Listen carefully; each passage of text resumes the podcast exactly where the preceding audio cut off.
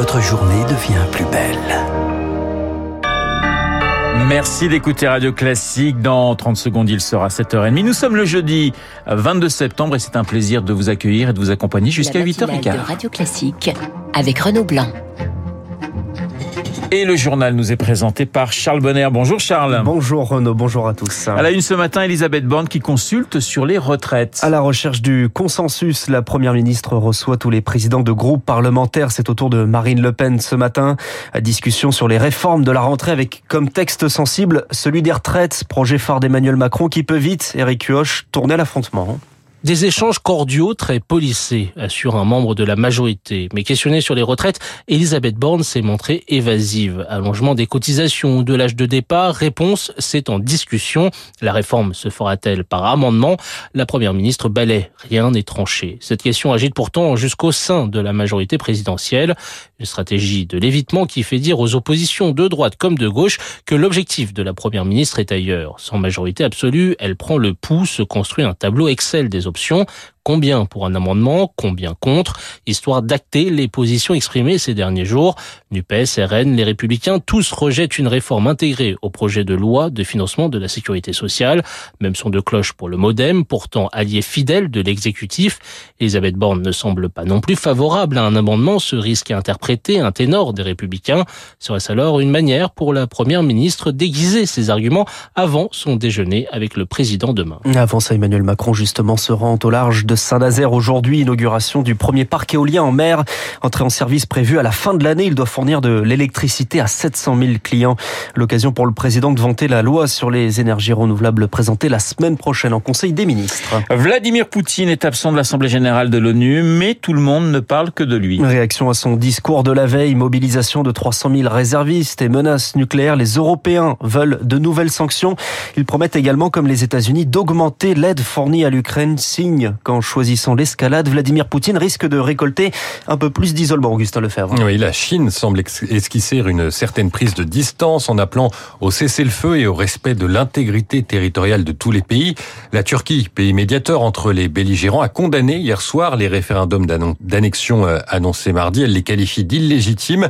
À la tribune de l'ONU, Joe Biden a rappelé qu'un membre permanent du Conseil de sécurité avait envahi son voisin en vidéo. Volodymyr Zelensky a martelé qu'il fallait châtier la Russie.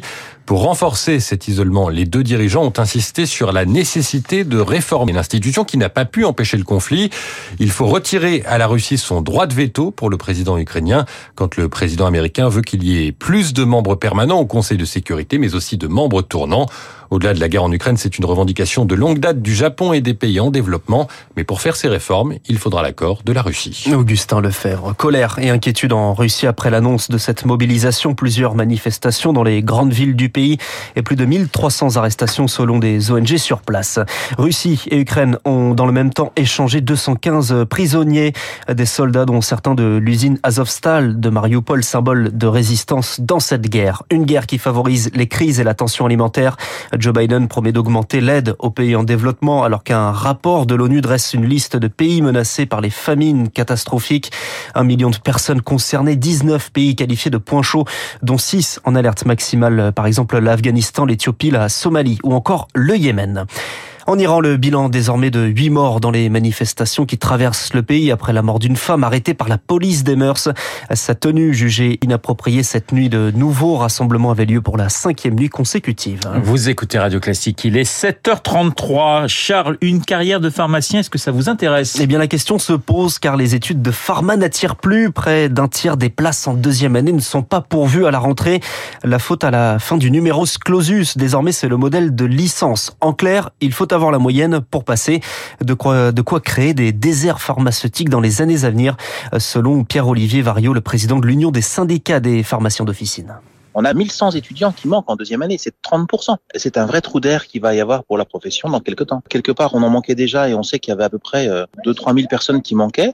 Donc on manque de professionnels et on va encore en manquer. Alors avec aujourd'hui les nouvelles missions qui sont nécessaires et avec le besoin en personnel qui est criant, on va faire qu'accélérer ce manque. Quand vous êtes tout seul dans votre pharmacie, vous faites déjà du 7 jours sur 7 parce qu'il y a les gardes entre temps, ben peut-être qu'à un moment donné, vous allez dire stop. Il va falloir que le, les pharmaciens se mettent à voir quelles sont les tâches essentielles et peut-être des tâches administratives qu'il va falloir moins faire. Enfin voilà, il va falloir se réorganiser. Un propos recueilli par Rémi Pfister. Un lot de tartare au couteau Montbéliard de la marque Label Nature rappelé. C'est le site Rappel Conso qui lance cette alerte de la salmonelle décelée dans cette viande sous vide. Il s'agit des produits dont la date de péremption est au 26 septembre.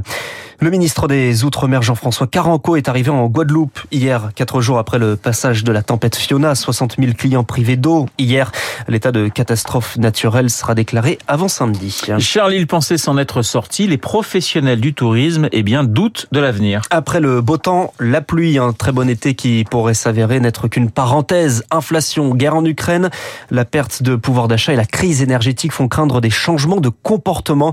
Un secteur du tourisme réuni au salon hier FTM Top Reza à Paris. Le reportage sur place d'Émilie Vallès. Éric Collange, directeur commercial de Croisier Europe, se réjouit.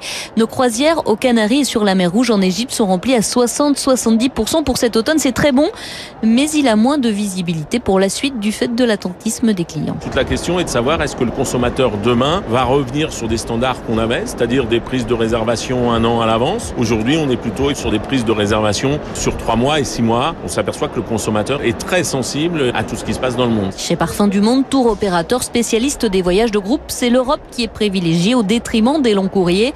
Valentine Jean-Richard, directrice générale adjointe. Les gens vont plus en Inde, alors qu'avant on pouvait faire une cinquantaine de groupes par an. Les gens vont beaucoup moins en Vietnam, en Indonésie. Pendant longtemps, on a eu encore beaucoup de restrictions sanitaires sur ces destinations. Même si aujourd'hui elles viennent à s'amoindrir, tous les voyants sont pas encore ouverts. Tout le monde n'est pas prêt à mettre 1500, 2000 euros dans un billet d'avion. Élise Clafer dirige lui deux grands hôtels dans le Jura face à la flambée de l'énergie, il a augmenté le prix de ses chambres de 5 à 6 ce qui conduit ses clients à réduire leur séjour. On était sur des 5 nuits, 6 euh, jours. Maintenant, on passe sur des 4 nuits, 5 euh, jours. On a une nuit de moins. Ça, c'est les demandes que j'ai eues pour le réveillon. Les gens rognent quelque part. Et cet hôtelier croise les doigts pour qu'une nouvelle vague de Covid ne gâche pas cette arrière-saison. Émilie Vallès. Aucun dégât à l'incendie dans une usine Framatome de Romans-sur-Isère est éteint. Il s'est déclaré euh, hier un atelier contenant de l'uranium dans cette usine. L'autorité de sûreté nucléaire déclare qu'aucune substance radioactive n'a été touchée par le feu. Et puis se remettre sur les rails, l'équipe de France de football joue ce soir en Ligue des Nations contre l'Autriche. C'est au Stade de France.